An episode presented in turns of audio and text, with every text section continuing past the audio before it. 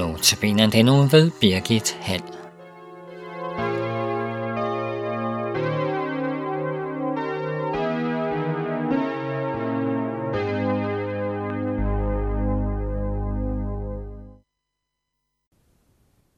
Når sorgens mørke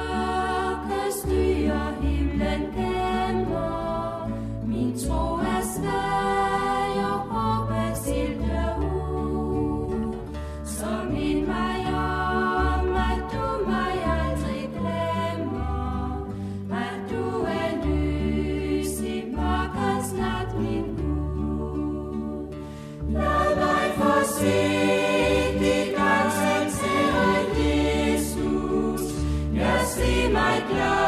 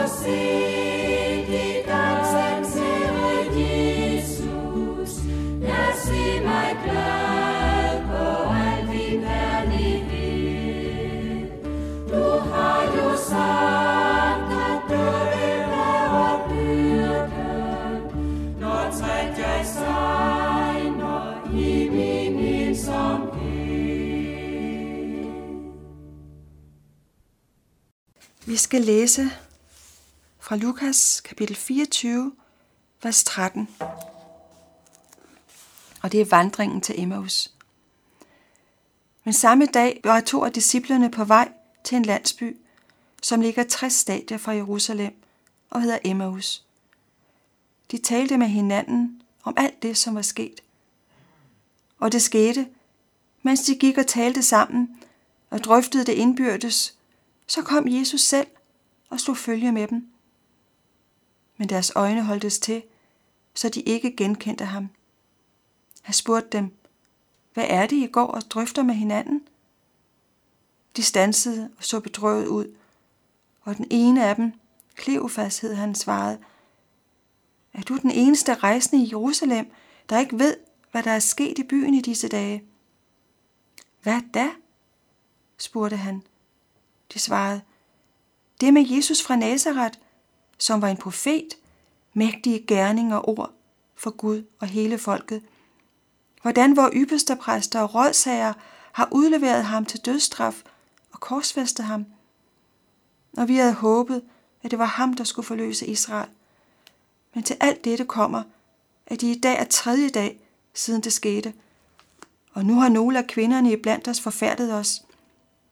De var tidlige i morges ude ved graven, han fandt ikke hans læme, og kom tilbage og fortalte, at de i syn havde set engle, som sagde, at han lever. Nogle af dem, der er sammen med os, gik så også ud til graven og fandt det sådan, som kvinderne havde sagt. Men ham selv så de ikke. Der sagde han til dem, I uforstandige, så tungnemme til at tro på alt det, profeterne har talt. Skulle Kristus ikke lide dette og gå ind til sin herlighed?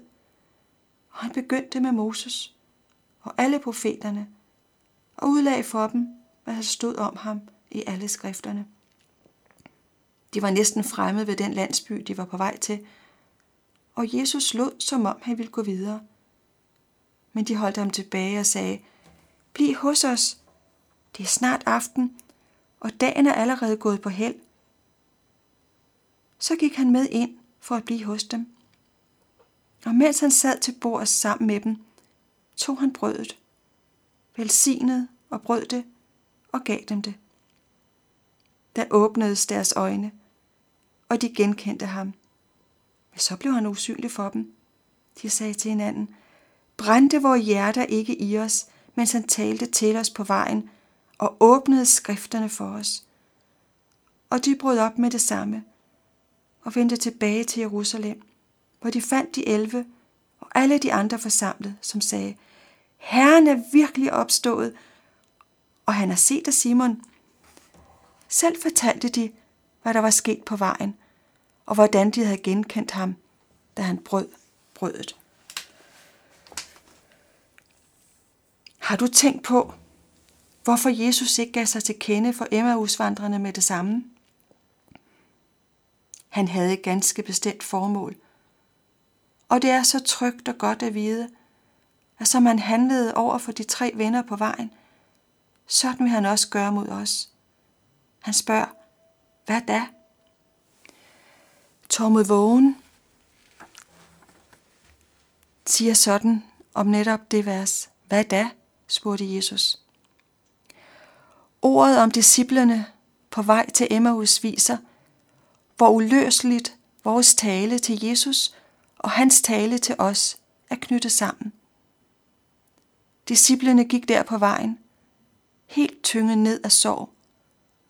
Alt håb var ude, for deres mester var død. Det er godt at se, at Jesus kendte deres situation. Og så kom han selv og fulgtes med dem på vejen. De havde netop brug for et ord fra ham lige nu. Hvis bare de fik at vide, at han levede, ville alt blive godt. Men Jesus begyndte ikke straks at forklare skrifterne for dem. Han åbenbarede sig heller ikke med det samme. Der var noget, der skulle ske først. De sørgende disciple må tale ud. Helt fra begyndelsen af deres fælles vandring er det som om, han må hjælpe dem ud af deres tunge sorg. Men så kom de i gang. De fortæller, og Jesus lytter. Da de var færdige, blev det hans tur. Hvorfor gjorde Jesus det sådan? Var det for sin egen skyld? Nej, det var det ikke. Han vidste kun alt for godt om alt det forfærdelige, der var sket de sidste dage. Men han, der elsker os, ved også, hvordan han skal komme os åndeligt blinde og sørgende mennesker til hjælp. Han vidste og ved, at disciple skal have lov at tale ud. De må have lov til at aflevere alt det tunge og triste. Først når det er udleveret til Jesus, bliver der plads i hjertet til hans ord. Så taler han. Så begynder hjerterne at brænde. Og så åbenbarer skriften. Så åbnes øjnene. Så kender de ham igen. Sådan flettes bøn og bibellæsning sammen i en kristens liv. Det ene kan ikke erstatte det andet. En af bøndens opgaver er at åbne det lukkede hjerte og gøre det så stille, at Guds tale bliver hørt. I dag spørger frelseren dig, hvad det er, der mangler. Lad os ikke lukke os inde med vores synder og sorger, men udlevere dem til ham. Og går vi så til ordet, vil ånden forklare det. Der taler Gud til os, og han giver os netop det, som han ved, vi behøver. For han ved om os, så vi går der på vejen og er tynget af sorg og håbløshed. Der er tider, hvor vi oplever, at Jesus er usynlig. Men fortvivl ikke, han er der nær. I 5. Mosebog, vers, kapitel 31, vers 8 står der, Herren selv går foran dig. Han vil bære, han vil bære dig. Han vil ikke lade dig i stikken og ikke svigte dig. Vær ikke bange og lad dig ikke skræmme. Marius Giverholt siger det sådan om dette vers. Tak dyrebare frelser for, at du er med mig. Ja, du går foran mig med dit nådelys på hvert skridt i ørkenen. Vel er det så ofte sådan, at jeg ikke ser dig, ikke føler, at du er nær. Og mange gange tror jeg, at du har forladt mig, og har jeg ikke også fortjent det? Men du går jo også skjult hos dine børn. Da de to disciple gik til Emmaus, troede de, at du lå i graven. Men du gik sammen med dem. Lær mig at følge dig trofast, og altid lytte til din stemme. Altid se efter dine fodspor.